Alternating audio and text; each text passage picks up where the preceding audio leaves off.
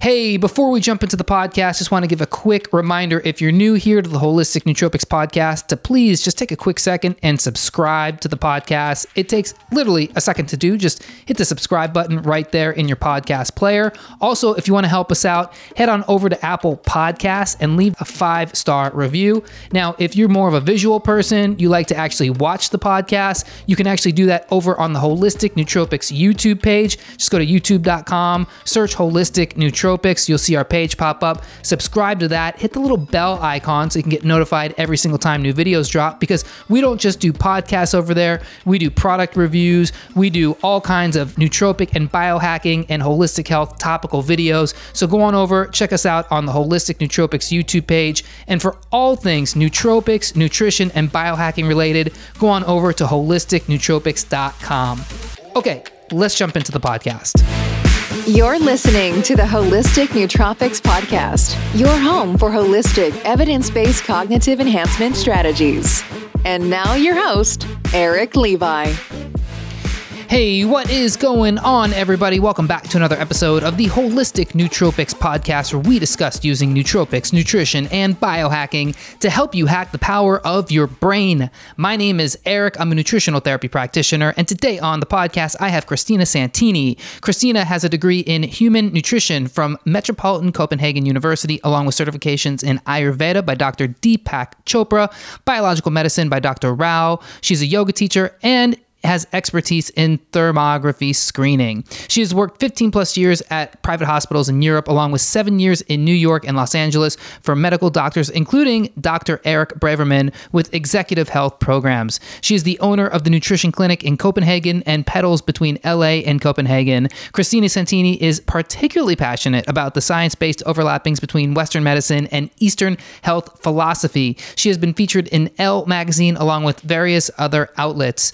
So, me and Christina had a really cool conversation all about using nutrition to optimize things like your thyroid, to overcome issues like chronic fatigue, and really just general ways to use nutrition and to identify problems with environmental toxicity. We go deep into the science of detox and how this can single handedly affect how your cognition works. You know, we're surrounded by chemicals, we're especially surrounded by mold, we got EMFs, we got all these things going on. And as we keep putting more and more stuff into our bodies, whether it's nootropics or supplements or pharmaceuticals or food or whatever it is, we're still not hitting the underlying problems, which are these, which uh, which is our exposure to just environmental toxicity. So me and Christina have a really cool conversation all about that. She's an expert in nutrition, so we get a little nerdy in the nutrition stuff, but it's one of my favorite things to talk about.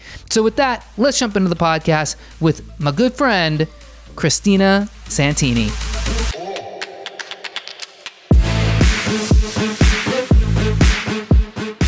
Christina, let's get this thing started.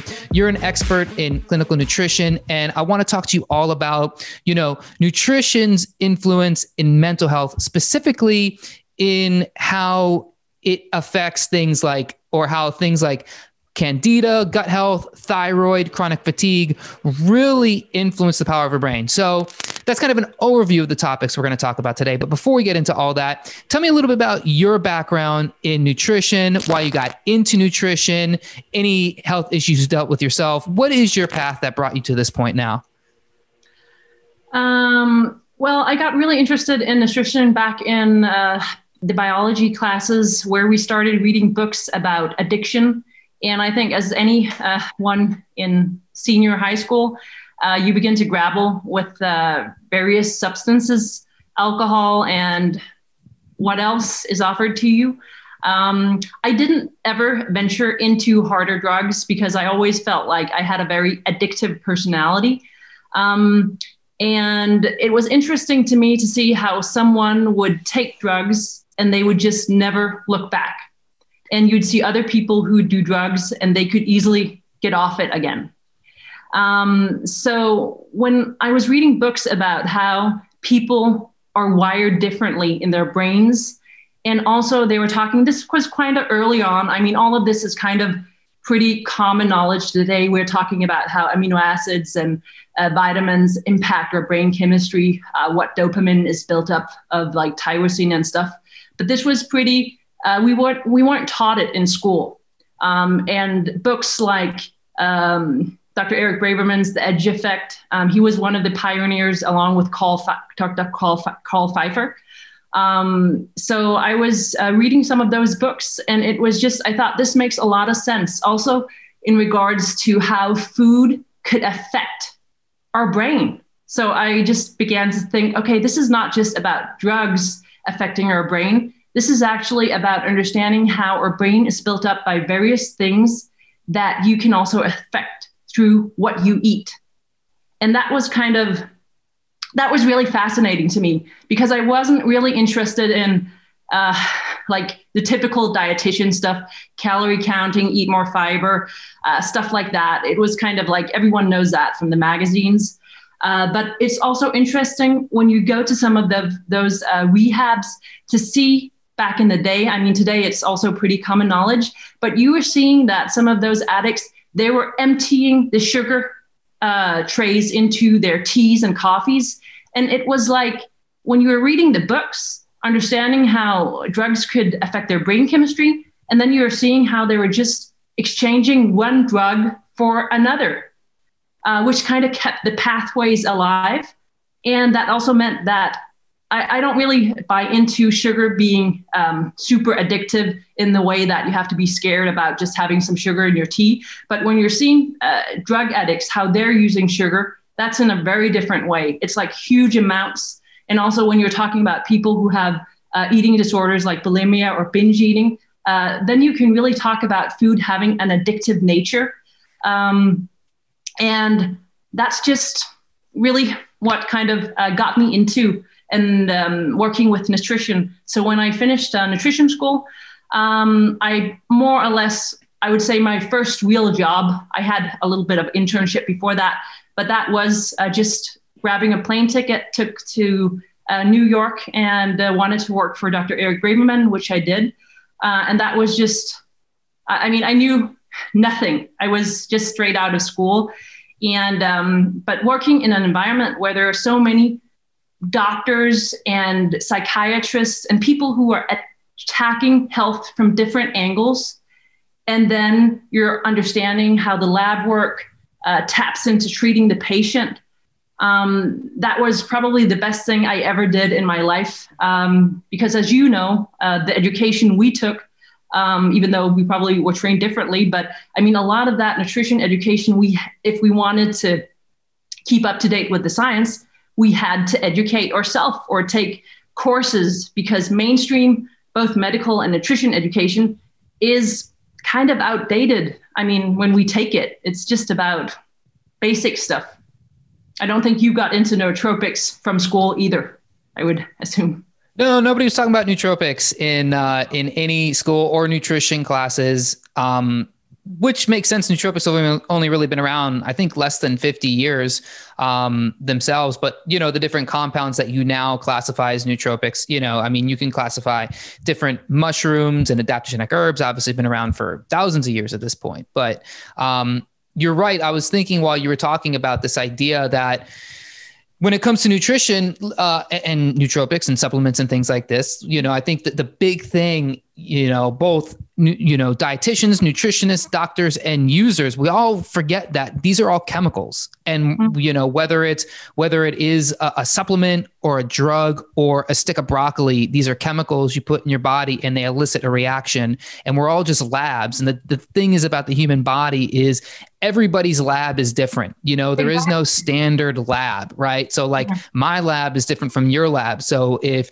you eat a piece of steak and i eat a piece of steak it's going to have two completely different effects on us. Like we know what the biochemistry of the steak is, but we barely understand our own biochemistry. And then you start putting in things like genetics and then gut bacteria and then the mm-hmm. makeup of the brain, the neurotransmitters. It's like now you've just thrown all these new variables in. And yeah, it's so much more than about just calories in, calories out. Like this idea is so outdated and it needs to evolve.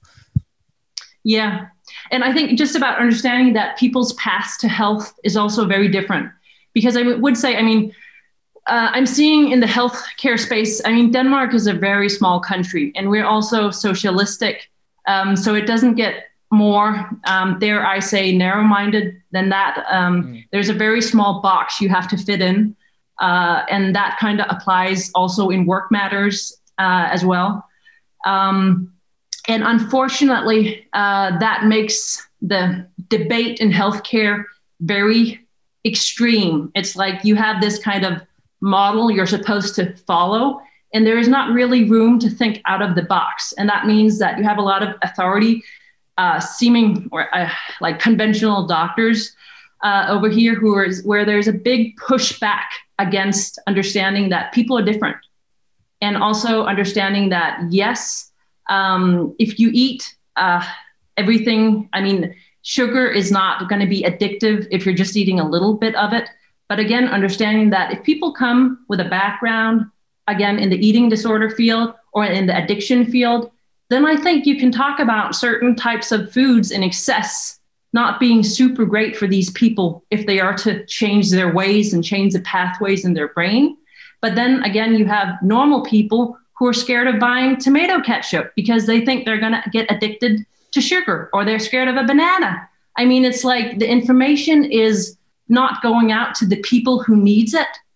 And then you have mainstream uh, dietitians and doctors who's just saying, uh, just eat everything in kind of moderation. But that's not going to cut it for everybody.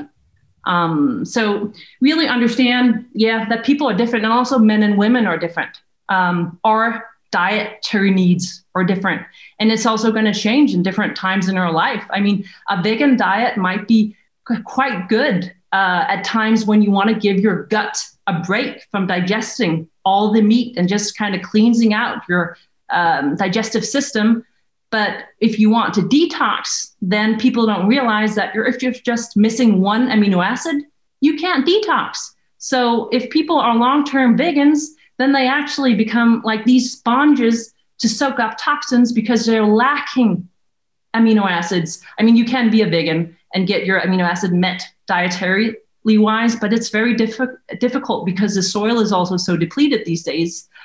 Um, so plants just aren't what they used to be. That's the biggest misconception with the word detox. And I'm so happy I'm starting to see like a backlash against these things. You know, like, uh, you know, every spring there's like the, you know, the spring detox, right? Yeah. Or the, the master cleanse, you know, or yeah. the celery juice detox, whatever. And I, cause I did the vegan diet for like two years.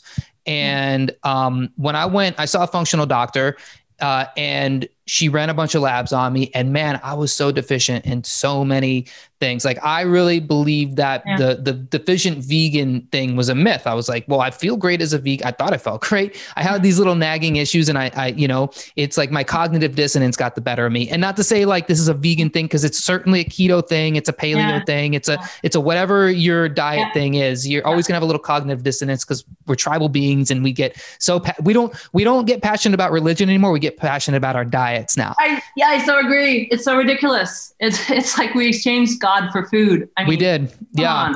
Yeah. But you know, the, it's true. Like when when people say this, like we got to have a detox. So what am I going to do? I'm just going to eat a bunch of vegetables. I'm just going to eat only fruits. And it's like, yeah, but you see, the way you detox is you, your liver's involved, and there's certain specific amino acids that it needs to yeah. to properly do this job. So so maybe yeah. you can talk a little bit about that. Let, let's jump into into detox and let's talk about detox in terms of why it's good for the body, how it actually works, and and then the, the mental effects that you can get from from a good detox.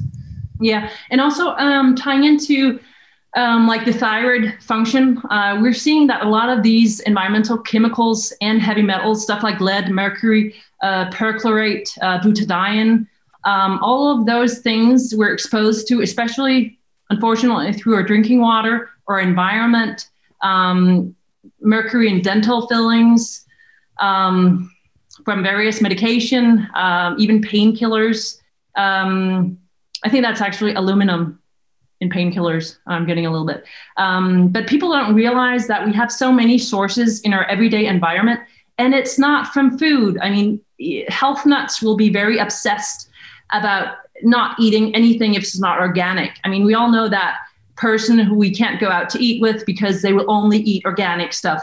And it's like, you cannot, I mean, sure, if you took a blood test, then you're probably going to see that the pesticides within 24 hours are measurable typically in the blood. But the body is fine detoxing kind of small amounts of everyday toxins. But where it really becomes a problem is when we're having those heavy loads, which is our water supply. That's a lot of um, kind of stuff we're taking in without thinking of it. We're drinking three liters of water every day, we're bathing in it.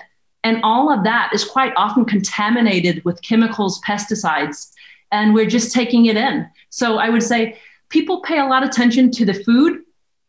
And it is important to like get the building blocks for your body through the food. It's important to get both the fats, the carbs, and the protein to help your liver to detox, to help your hormones. Um, I'm also seeing an epidemic right now of women struggling with the keto hangover issues. Mm. Um, they are looking strictly at how is my blood sugar doing? So they think they need to cut out all carbs. But it's like blood sugar is one part of the health puzzle. I mean, you want to look at how's your energy levels doing? How's your brain doing? How is something like your bone density doing? A lot of people don't get that DEXA scan at the doctor. And that means that we have an epidemic right now of women and men who are getting weak bones. Um, and that's tied to actually the keto diet has shown to increase the risk of weak bones.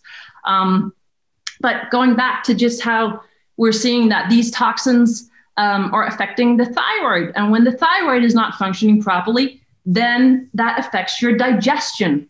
And when your digestion is not functioning properly, you can't really um, get the nutrient that you need for the rest of your body to function.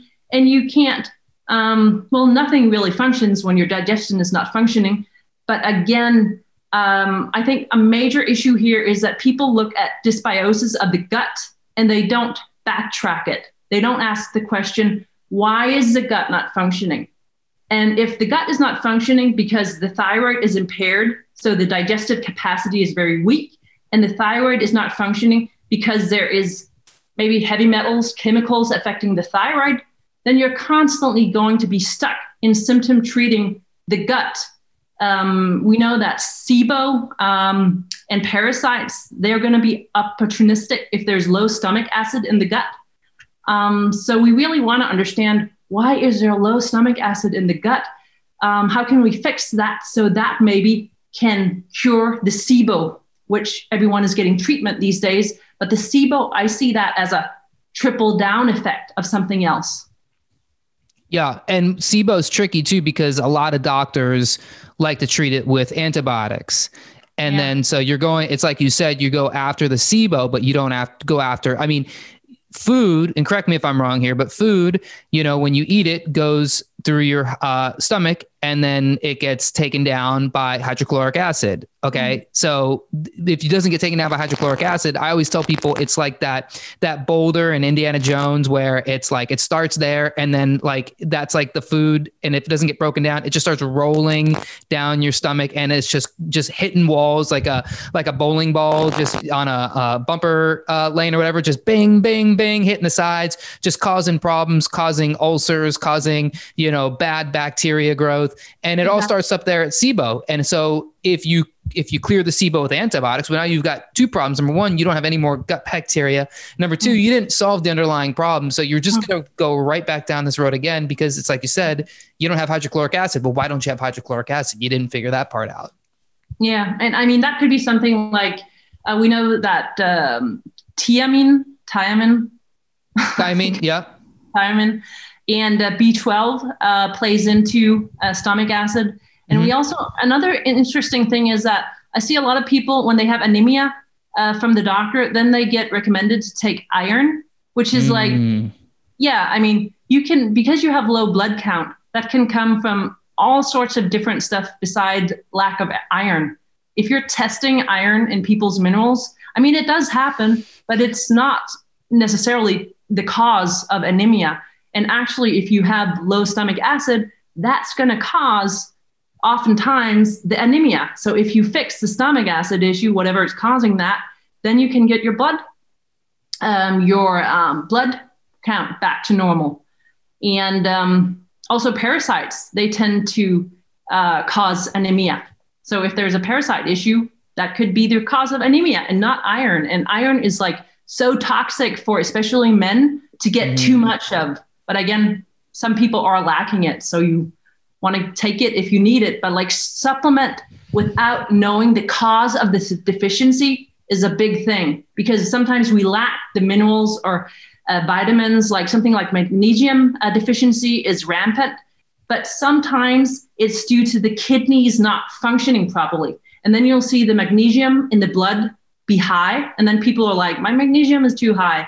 Nah, you're just not absorbing it. Because if you test it, and you typically in hair mineral or in photospectrometry testing, then magnesium is always going to be deficient. But if the blood um, magnesium is high, something is causing an inabsorption of magnesium, and you want to understand that. And so, where do you look in that case? I would look at, I mean, with that, with low magnesium, I would look at what's causing the kidneys.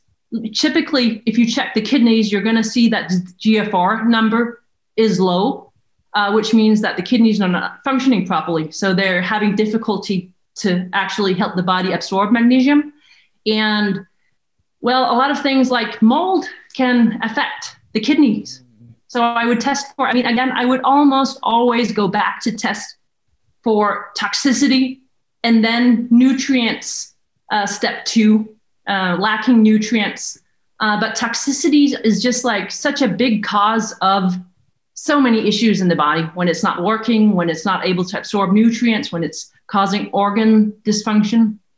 Yeah, because it's it's everywhere, right? Like we really underestimate how how much toxicity we're exposed to. You know, it's like if you live in a modern building, which I would imagine most people listening to this are, you are getting exposed to modern uh, modern building chemicals. So the yeah. chemicals in the paint, the chemicals in the yeah. in your tiles, the chemicals in your carpet. Mm-hmm. Carpet, by the way, uh, probably full of mold. If you live in a cold, dark climate, like if you live in the Northeast, the Northwest, um, you even get this problem. Like I'm in Puerto Rico, huge mold problem here, huge mold problems in Florida. Um, anywhere that gets hit by a lot of rain, by hurricanes, um, and the mold thing it's just one of those things that just keeps popping up as yeah. topics here on this podcast. Because it's it's it's like you said now it's now it's affecting the kidneys. Oh my god like i'm, I've already worried about mold for uh you know for the brain. I'm worried yeah. about the brain now. I'm worried about the gut. And now you're talking about the kid it's like this mold thing.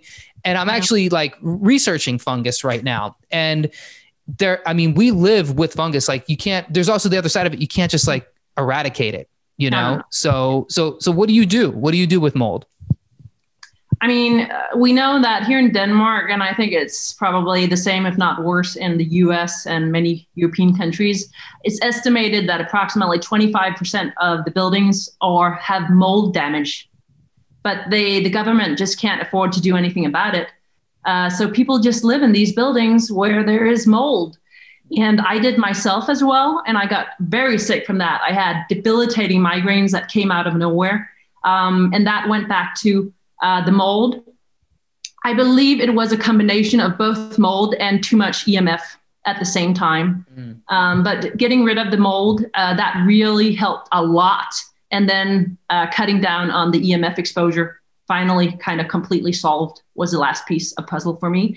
Um, but we also know that 25% of asthma cases in the States, they are caused by mold. And I'm like, how can you be a serious medical doctor and you're not asking your patient about their housing situation. I mean, I myself, I was I went to the doctor because I mean some of the smartest people I know, they're doctors, but also some of the most narrow-minded people I know are doctors. Um, but I was um, prescribed an uh, asthma medication for my, I mean, and I tested myself afterwards, and it was a mold issue. Mm-hmm. I would have been on migraine medication and asthma medication for the rest of my life if I hadn't solved my own mold issue. I just I, I just find that mind-boggling that they have, and these are I don't remember where I read the, but these are FDA uh, papers that are saying that 25% of asthma cases they're estimated to be due to mold. Why are people not fixing that instead of giving people asthma medicine? Well, there's no money to be made in fixing mold, and there's lots of money to be made in asthma medication. Just ballparking. Yeah, yeah. But I'm like, why are doctors not asking it? I just don't understand it. Yeah, I mean the doctor thing. I, I, I can be pretty harsh on on like mainstream allopathic doctors. I think a lot more now are are because you have a lot of younger doctors that yeah. are growing up in this time of functional medicine and they're mm-hmm. becoming doctors, but then you know they're they're seeing the just the sheer numbers of people that are just returning to their office with the same problems and mm-hmm. the functional medicine thing is becoming more popular so i think now more like the younger doctors are becoming more aware of root cause issues versus just problem pill problem pill. But you know it's also the constraints of doctors are i mean just That's- unreal. You know it's like they have the office full of people and they have eight minutes to see a person. And it's like you can't sit down with a person and go well what's your mold situation? So you got to get them in and out. And um, yeah. um, you know and that's where it comes back to people like who l- listen to this podcast or, or go online and find as bad as as much as i don't encourage people to, to start consulting with dr google start mm-hmm. listening to experts like yourself, like doctors who go on podcasts and have popular blogs or Twitter accounts, you know, it's kind of crazy to say like go to Twitter to find medical information, but some of the best conversations about these sorts of things, like you could learn about mold from, you know, someone like um, Dr. Jill Crista, who's been on the podcast, who's on Twitter, who's got an email list, who will tell you about mulch. You know, they have the studies, they have the connections between all these different things. And, yes. you know, you can start figuring out how to solve that yourself and just do what you can, you know? Yeah. But I just feel like, I mean, what is a little bit, um, how should I put this, uh, mind boggling is just that, especially in, I'd say the US is much better at working cross disciplinary and you have do- doctors who are really open-minded also about nutrition that that's really important if mm-hmm. you're not just going to symptom manage and you have a better uh, cross-disciplinary uh, work usually um, but there's still a lot of kind of just labeling people as ah that's alternative right. and i just find it's like funny how it's like there's so much science to this. The science is out there. Maybe you didn't read it, but it's there. And it's like facts don't care about your feelings, they're still facts. And the fact is that you have a lot of stuff also uh, under the FDA, like explaining that 25% of asthma cases are tied to mold. But still, you're going to get the pushback quite often. Ah, that's just some alternative nonsense. And that, that's the big problem in the healthcare industry, that's like the resistance to new knowledge. I think that's a big and scary thing. It's like people are so scared of admitting that they don't know everything. And it's yeah. like there's new knowledge every day. So we're never going to be good practitioners if we don't just constantly be hungry for new knowledge. Yeah. Well, I mean that that's I think that's also on that's on the patient side too like they have to you have to do your research. You have to be you have to understand it's like your body's not like a car where it's like mechanics. There's good mechanics mm. and there's bad mechanics right? And you know a bad mechanic because you take it to a bad mechanic your car breaks down you don't as patients know if your body's breaking down until it's fully broke down right? Like i practice yeah. preventative medicine because i take care of myself. You probably do too. Most people i i know do but the average american is like i don't know something's wrong until i can't get up in the morning or until i'm in severe pain.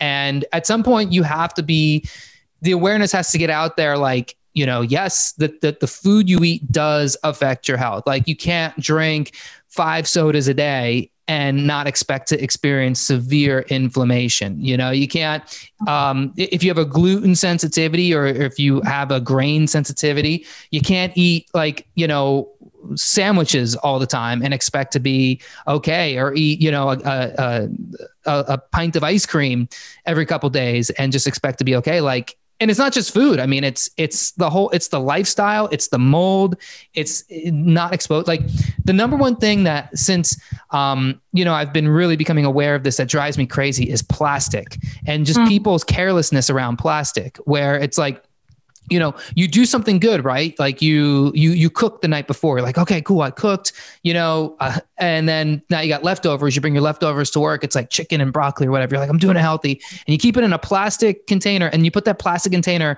in the microwave and now you've just got oh, you've just got plastic covered chicken and rice and broccoli. And it's like how did you how did you do that? Like you were so close and then you you just did that so and I you know it it's stuff like that that it's like it's like we're almost there and then that happens and then people lose faith in health. They go this chicken and broccoli thing doesn't and granted I'm not sitting here saying chicken and broccoli is like the way to go. Um, but they'll be like oh this health thing doesn't work. I couldn't you know I couldn't lose weight. Well yeah because yeah all your food was covered in plastic. All your food was covered in all these chemicals. Vegetable oils too, right? Like you're cooking all your stuff in vegetable oil. So you just are coating your stuff with all of this all of these chemicals that create all this toxicity in your body body and then you start mm-hmm. getting into the depression right? Then you start getting into the anxiety. Why am i depressed? Why am i anxious? You know all i do i, I don't get it. Like i, I want to feel good in the morning. I drink a couple sodas before i go to bed. I don't get it. You know i cook all my food in in corn oil. I don't get it. I'm just depressed. I'm anxious. They never tie the things together you know? Yeah. And it's also kind of we put the focus sometimes on the wrong things because we don't get tested. I mean like you test yourself. You test your clients and I would never be able to guess in a million years the type of toxics or mold issues they have. And if I was just doing regular dietitian work, it wouldn't move the needle. I mean, for some people, it will, because some people are just eating too much crap and right. just eating a whole food based diet. That will change a lot of things. But again, if people have chronic illness, what most people are realizing is that they need to eat really bland food because their digestion capacity is so low that if they just eat any type of bread or any type of cake or something that also makes life worth living, then they feel sick. So they think that they need to be on this really restrictive, super restrictive, ridiculous restrictive diet for the rest of their life. And that's what's healing them. But again, we're looking at, nah, that's not really healing them. It's, co- it's making the symptoms kind of be low. But if your symptoms are kind of coming back just by eating a slice of cake, then something is off. Mm-hmm. I mean, everything, it, but it's like, it's very difficult for human, human beings to think in terms of not being so black white in their thinking around food and health and also understanding what are the weakest link when it comes to my health is it my bones because then i shouldn't be on a keto diet maybe it's not the blood sugar which is really the issue or is it the toxicity which is causing an impaired thyroid functioning, which, which is ruining my gut health, which is causing candida to run amok? And you're also seeing these uh, things where people try to starve out candida by going on a sugar free diet. Yes. But it's like you can't starve out candida. It, it's it's going to be there in any case because there is a kind of reasonable amount of it but also what can happen if you really live super, super sugar free, super carb free, is that Candida is going to travel upstream in search of the sugar.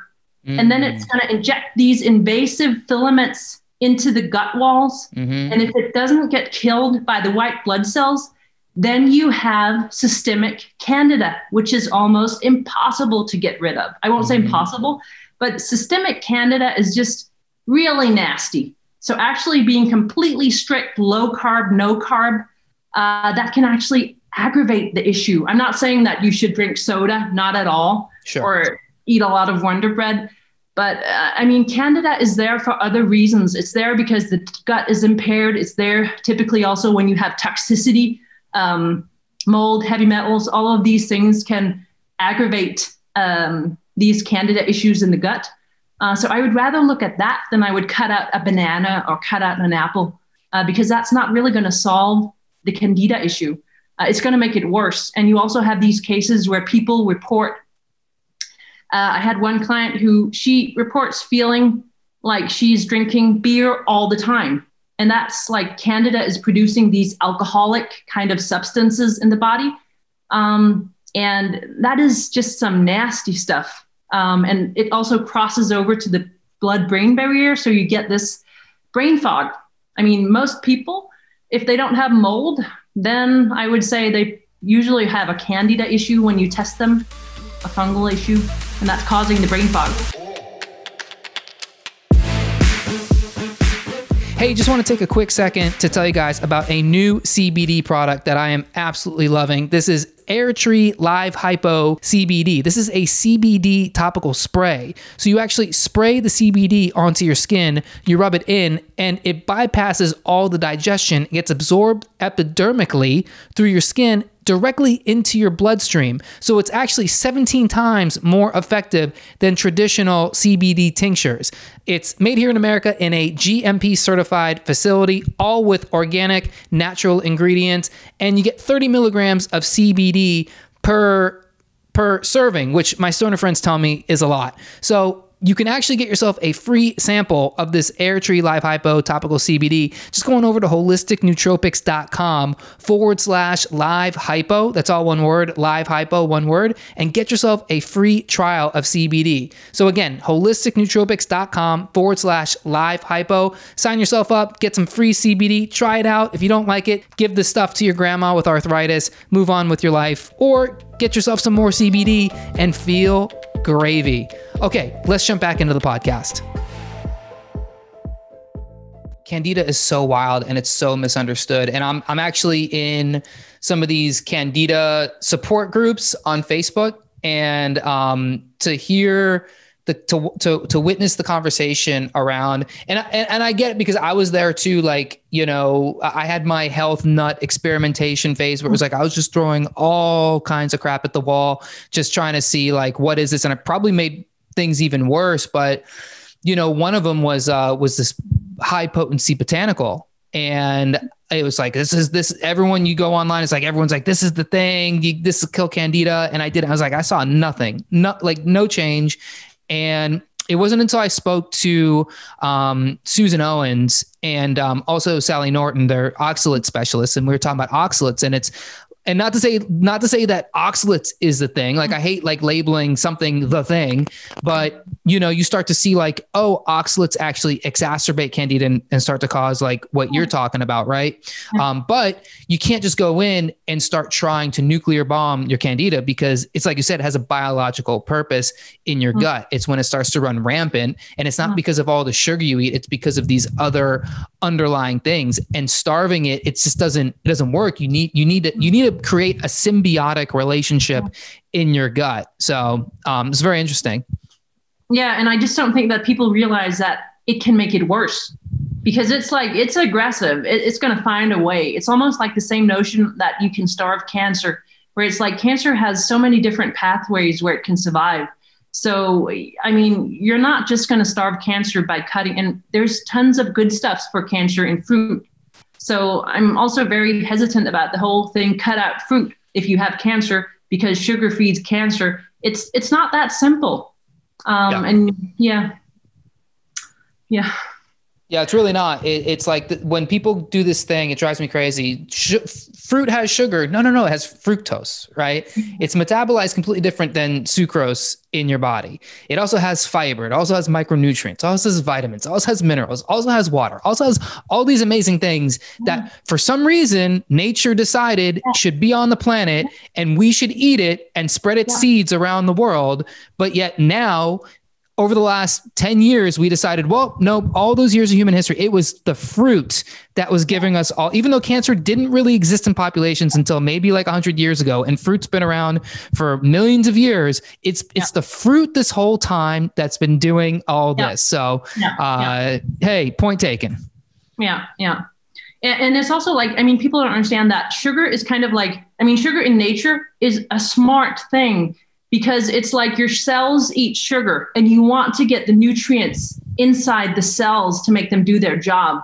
So if you're cutting out, I mean, if you're altering the food in some weird, crazy way, uh, I remember working for uh, people who would only eat like green apples and green bananas and everything really sour because of the sugar issue. Um, but it's like your cells want the nutrients with the naturally occurring sugar because that's how they get into the cells. It's like a Trojan horse kind of, but it's a good Trojan horse. Um, yeah. So no, it's true. It's true. Yeah. Yeah. It's it's the cell the, the mitochondria needs glucose. Like Yeah. plain and simple. Your brain cells need glucose, right? Like you need there's a reason for this. There's a reason why we have the glucose, you know? And it's like it's so different than high fructose corn syrup. They're they're two completely different Yeah, yeah. things, right? Yeah. Um, but I, I did actually want to ask you because you, you brought this up and I wanted to come back to it, which is um brain fog. Because, you know, in my space in the nootropics, it's like to me, everything starts with brain fog. You know, everything it's it, it it's just kind of like this feeling you have where you, you don't feel optimal. You feel really suboptimal. You just feel like you can't get up in the morning. You can't get motivated to do stuff. You just kind of want to sit on the couch. It creates, I mean, in my opinion, it, it, it creates, it's like when people talk about depression and they go, you just don't get it. Like, it's not depression isn't being sad. It's just like this Mhm. kind of real, just uh, lully feeling where you just don't feel Mhm. motivated. And it, it, it always, it always comes back to brain fog for me. And Mm. when I hear people saying like, okay, well, how am I going to cure my depression? Okay, well, I'm going to cure my depression with antidepressants, or I'm going to cure my depression with, you know, some some nootropic, or I'm going to cure it with some, uh, you know, it, it's typically drugs, right, um, or whatever. It's it's always a foreign substance, but it's like the brain fog itself it's such a complex condition. And you've alluded to it a little bit you know in regards to like the thyroid to the gut. All of these things affect brain fog. So i'm curious like what you see you know in your day-to-day practice and, and kind of how you go around that with like testing and diet and that sort of stuff. I mean, I usually, I usually always find that brain fog and the chronic fatigue. Um, there's always, I mean, probably not always, but very often there's a mold aspect involved in that, and that is also the one thing where people report feeling less tired, more energetic. That is when they have gone through a mold detoxification like a detox. I mean, I totally believe in detox, but also I don't believe in detox. Like you said, we need to detox from the environmental toxins.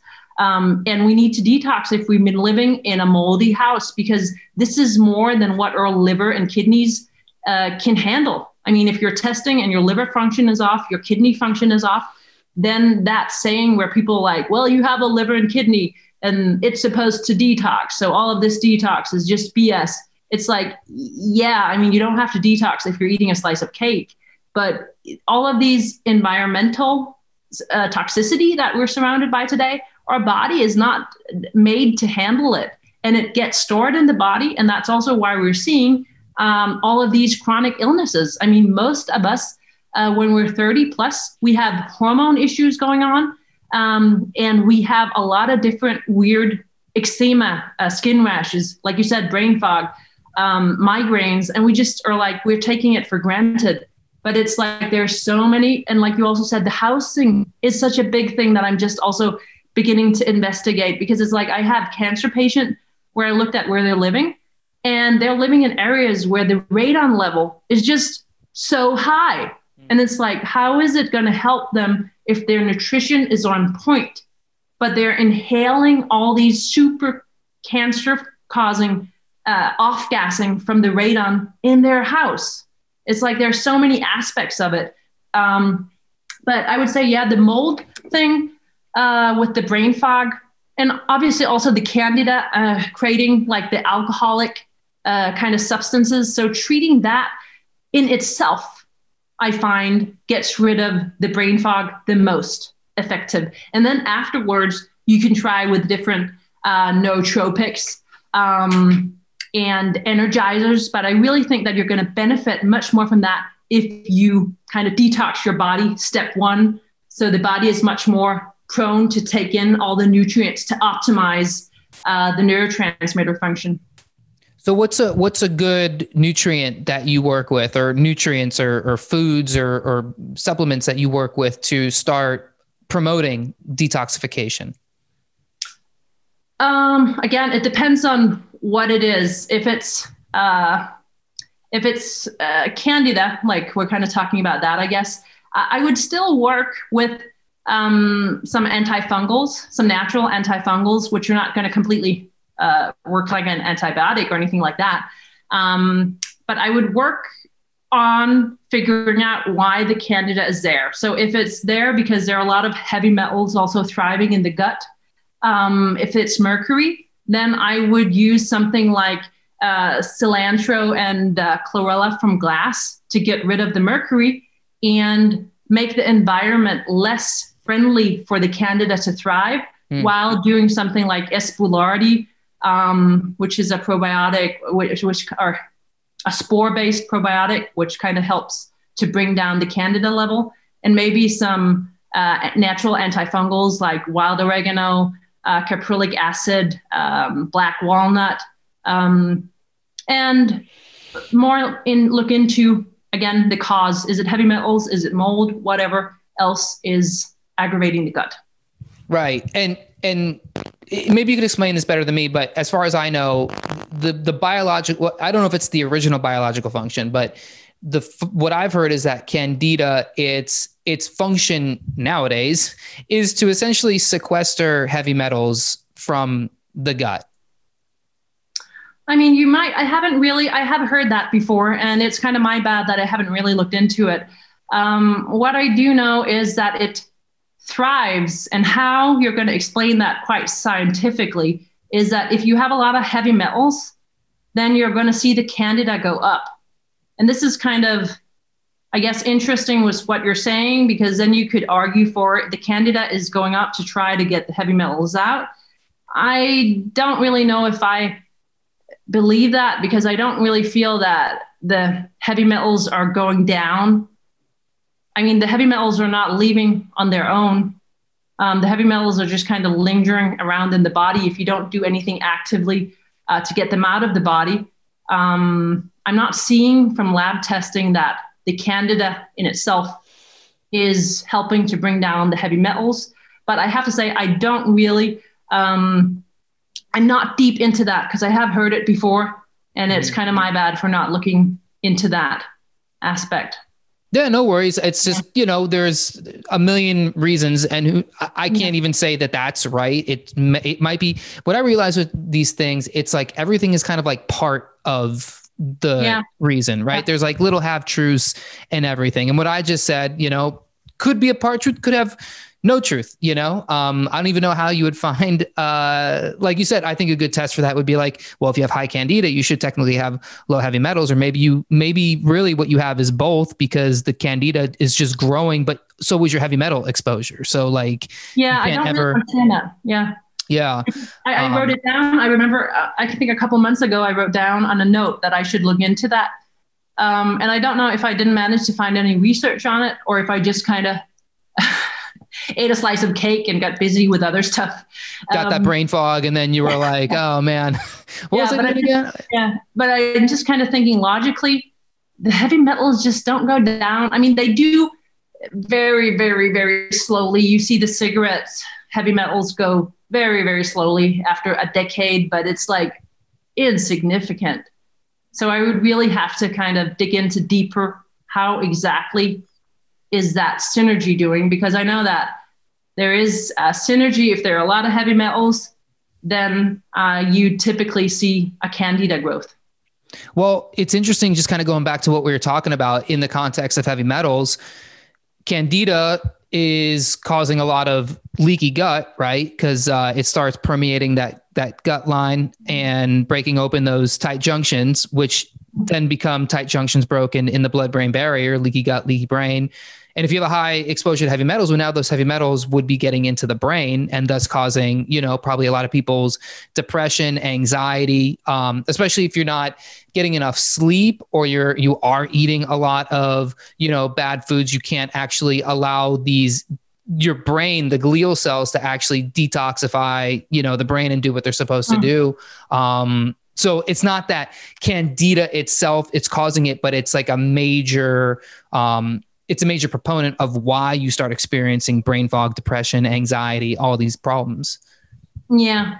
And it's also like, I mean, I think back in the day before we had the testing to really uh, dig into uh, what was causing um, these malfunctioning neurotransmitter productions, then we would recommend people just to take amino acids. But we also know that it's not that simple. I mean, yeah.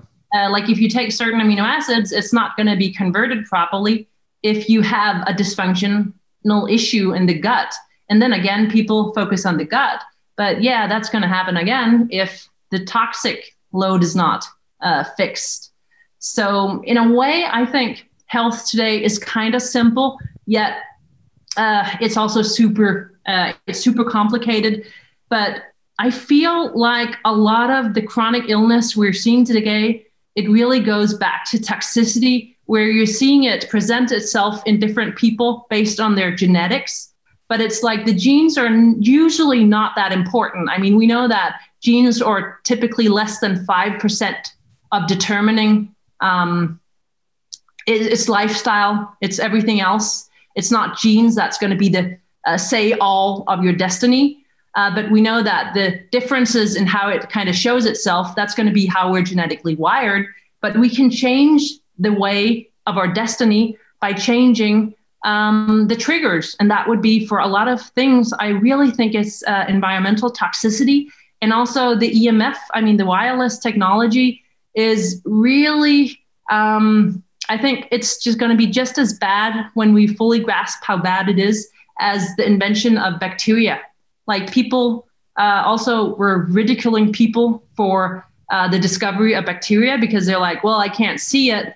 Uh, so this is just nonsense. But I mean, it brought down the rate of women dying at ch- childbirth uh, significantly when the doctors began to wash their hands because they were coming straight out from the mortuary. And uh, right now, we're seeing that people, um, we have the research which is showing that in animals, wireless technology is really a health disaster. And I think we're just waiting as a lab experiment to fully understand what it's doing to humans. I, I, I get on board with that. You know, it's I, I've read you know my share of things on this, and I and I see the discussion on it, and just from what I know about, like you said, the history of health. You know, there was a time where we thought, like, how do you, you know, how do you help somebody's madness? Well, you cut off their arm and you let them bleed it out right like uh okay. like how do we how do we help somebody's yeah. chronic pain well you give them a, a, a, leech you give them like a little yeah. bug and have it like go in there and start cleaning stuff up and if you didn't think that that stuff was good you were you were a quack right mm-hmm. so yeah. like and then one of my favorite shows i only watched a season of it but it's oh man i think about it all the time it's called the Knick it was on showtime and it was about this old new york city i don't know if it was a real story but it was like definitely like uh historical fiction um, mm-hmm. where it was based on real stories. This old hospital in New York in like 1902 or something. And hmm. just, mm-hmm. you know, this doctor who was strung out on opiates and he would go in and do surgeries and he would just do these surgeries and he would kill people mm-hmm. on the table and they just oh were sawing things off and there's blood. They didn't know what they were doing.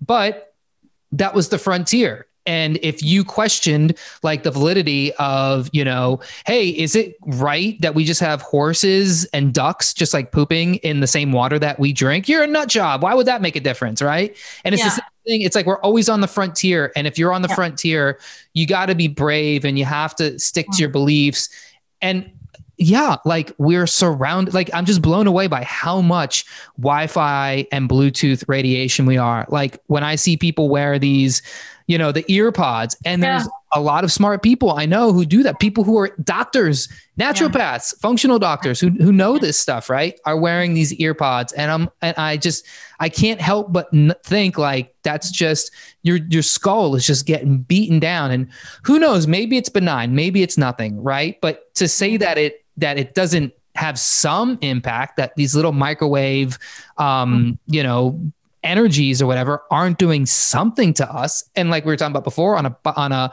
bio individual level i think that's crazy.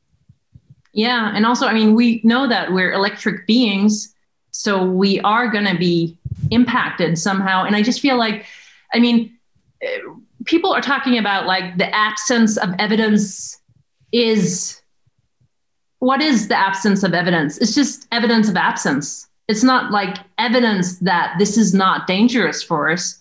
I mean, sure, it's going to be really difficult to make uh, clinical randomized studies with human beings uh, and figure out who's getting brain cancer 20 years down the road. But when you're seeing it happening in animals, I feel like we should be much more cautious because we've had history show us this time and time again. We've had the mercury fillings where I felt like, how on earth could anyone in their right mind think that mercury, when you could, you knew you could kill people with it back then, but it's like, well, the dentists are saying it's totally fine to put in your mouth, and now we stop doing it. it it's absolutely a, a horror story to get those dental fillings removed without having mercury everywhere in your body. We have the same going on with asbestos. People are still dying many places in the world from the asbestos in the roof. And we have the same story going on with uh, the tobacco industry, where right. medical doctors were bribed to say that this is healthy, it's de stressing you. I, I don't think we need to be a rebel, but I do think we should be using our common sense. I mean, a lot of these things, if we just use our own common sense, this was not at all logical, these things we were being told. Um, and it just takes decades for there to be enough kind of randomized clinical studies done on if you swallow a knife sideways, then it's going to cut your throat. And until those studies are done, then it's probably good to swallow uh, knives. I mean, that's kind of the level we're at, where it's like, do we really need randomized clinical studies? I mean, do we not have a brain that we can use um, ourselves? I think my little rant. No, I, I agree. I think, and it's funny because it's, you know, it's like I'm surrounded by people like people like you, nutritionists, right? Diet, not dietitians, but like nutritional therapy practitioners, naturopaths, right? People who I know know a lot about health, right? Yeah. I know know have studied it. You've read the research, and somehow you guys are the ones that are saying all this, right? Meanwhile, I'm being told that that's that that's nuts, that that's that's bonkers, that that's quackery yeah. by people who couldn't tell you the first thing about biology, right? They could not tell you the difference between a eukaryotic cell and a prokaryotic cell, right? Yeah. So like you know to me and, and, but they have more influence because they're they have a louder voice right meanwhile all the all the all the nutty doctors and nutritionists who actually yeah. know about biology and chemistry are the ones saying like look we should be at least looking at this you know like yeah. i get to be honest like i get a little we, like because I I try I, I've learned in myself because I can be a bit of a um uh, a rebel rouser, you know, that like it's best for me to just say, okay, I'm going to sit back and I'm just going to listen to both sides. Right. Mm-hmm. And I'm not going to just assume things because there's no, there's absence of evidence. Right. Mm-hmm. Because I also know how expensive it is and how much work it takes to do a randomized mm-hmm. placebo controlled clinical trial. Um. But at the same time, like, let's be real, you know, there, there is definitely truth to this. So so mm-hmm. what I say then, coming from a nutrition background, is I go, this is why it's so important to get your health tight because you're not going to go out you're not going to you're, you're not going to get them to take down 5g towers right? You're not going to get them to take down you know they're not going to stop making bluetooth devices right? Apple's not going to stop making airpods. We're not going to stop having you know uh, wi-fi routers. You're going to always be surrounded by you're always going to be surrounded by building materials and plastic and you're going to go out to eat and they're going to cook in vegetable oil and soybean oil. But what you can do is you can do all the research for yourself that you can and go what is my genetic makeup? What are my pre-existing you know conditions that i'm working with? And how can i best strengthen every cell in my body to be resilient to that stuff? Yeah absolutely. And uh, also just make take control of the things you can in your life. I mean i have a smartphone because it's difficult to live in the world. I do know uh, actually a professor and his family uh, he's a professor in um, some specific area and his whole family they do not have a smartphone and that's that says a lot. Um, but i have a smartphone. I, I use sure. it most of the time. I make sure that i'm turning off the bluetooth. I'm turning off the data. I'm turning off the wi-fi. And i think i also made uh, i also last year i hardwired my internet uh, because i got a a tool where I could actually see the amount of radiation uh, that I was living in. And uh, I was working in. And that was really a game changer for me because I'm also kind of lazy. Um, I like to eat cake. I like to live a normal life. I like to sure. go out and stuff. But I'm like, you know what? I can change my home environment at least. I can get, and the first thing I did was just turn off the Wi Fi when I'm not using it. I don't have to sleep next to my Wi Fi router. And I think people the first thing is really just people realize what is impacting their health and then just maybe not do anything about it but just realize okay i'm sleeping my wi-fi router is underneath my bed um, maybe I'm having a binge eating problem every night and I have mercury fillings. You're not going to change all of that overnight, but you have insight into these are your weakest things. And then you might begin to change them a little after little and do a yeah, small change, which can eventually have a big impact in time. But I think it's like people get, I mean, a lot of these health changes, people get sometimes very aggressive because it's like they don't want to take responsibility. If they understand it, then they feel like they have to change it. And it's inconvenient. You get into people's comfort zone. So they don't even want to realize that these things can be unhealthy. Um, I think that's the big, biggest obstacle. That's the realization of what is impacting our health. And only then can we begin to change it little by little but people don't want to realize it because it's inconvenient. Yeah. Yeah, I used to call myself the inconvenient truth of health because it's like you just you just come at people with like these things and it's it, it is hard. It's hard to change your health, but um, there are so many more questions I'd love to ask you. I want to be respectful of your time. This has been uh, certainly enlightening to me. I'm sure anybody who's listening probably got some good tidbits out of this, especially talking about like not just, hey, what can I take for my thyroid? What can I take for my chronic fatigue? What can I take for my brain fog? But really looking at these things from the most root cause perspective which is how can i how can i make changes to my environment that could have even bigger, profound changes in me. So, um, Christina, thank you so much for joining me today on the Holistic Nootropics podcast. Before we sign off, uh, can you direct the the listener, the viewer, where they can find you, learn more about you, maybe even work with you, um, if that's available? Um, thank you so much for having me on your awesome podcast, Eric. And uh, I'm at christinasantini.com. So that's where I'm at. Awesome. And we'll link to that in the show notes here. And you can find those show notes over at holisticnootropics.com forward slash podcast. And with that, thank you so much for listening and watching. And we'll catch you on the next podcast.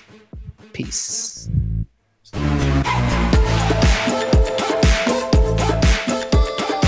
Thanks for listening. For more brain boosting info, in depth articles, and show notes, check out holisticnootropics.com.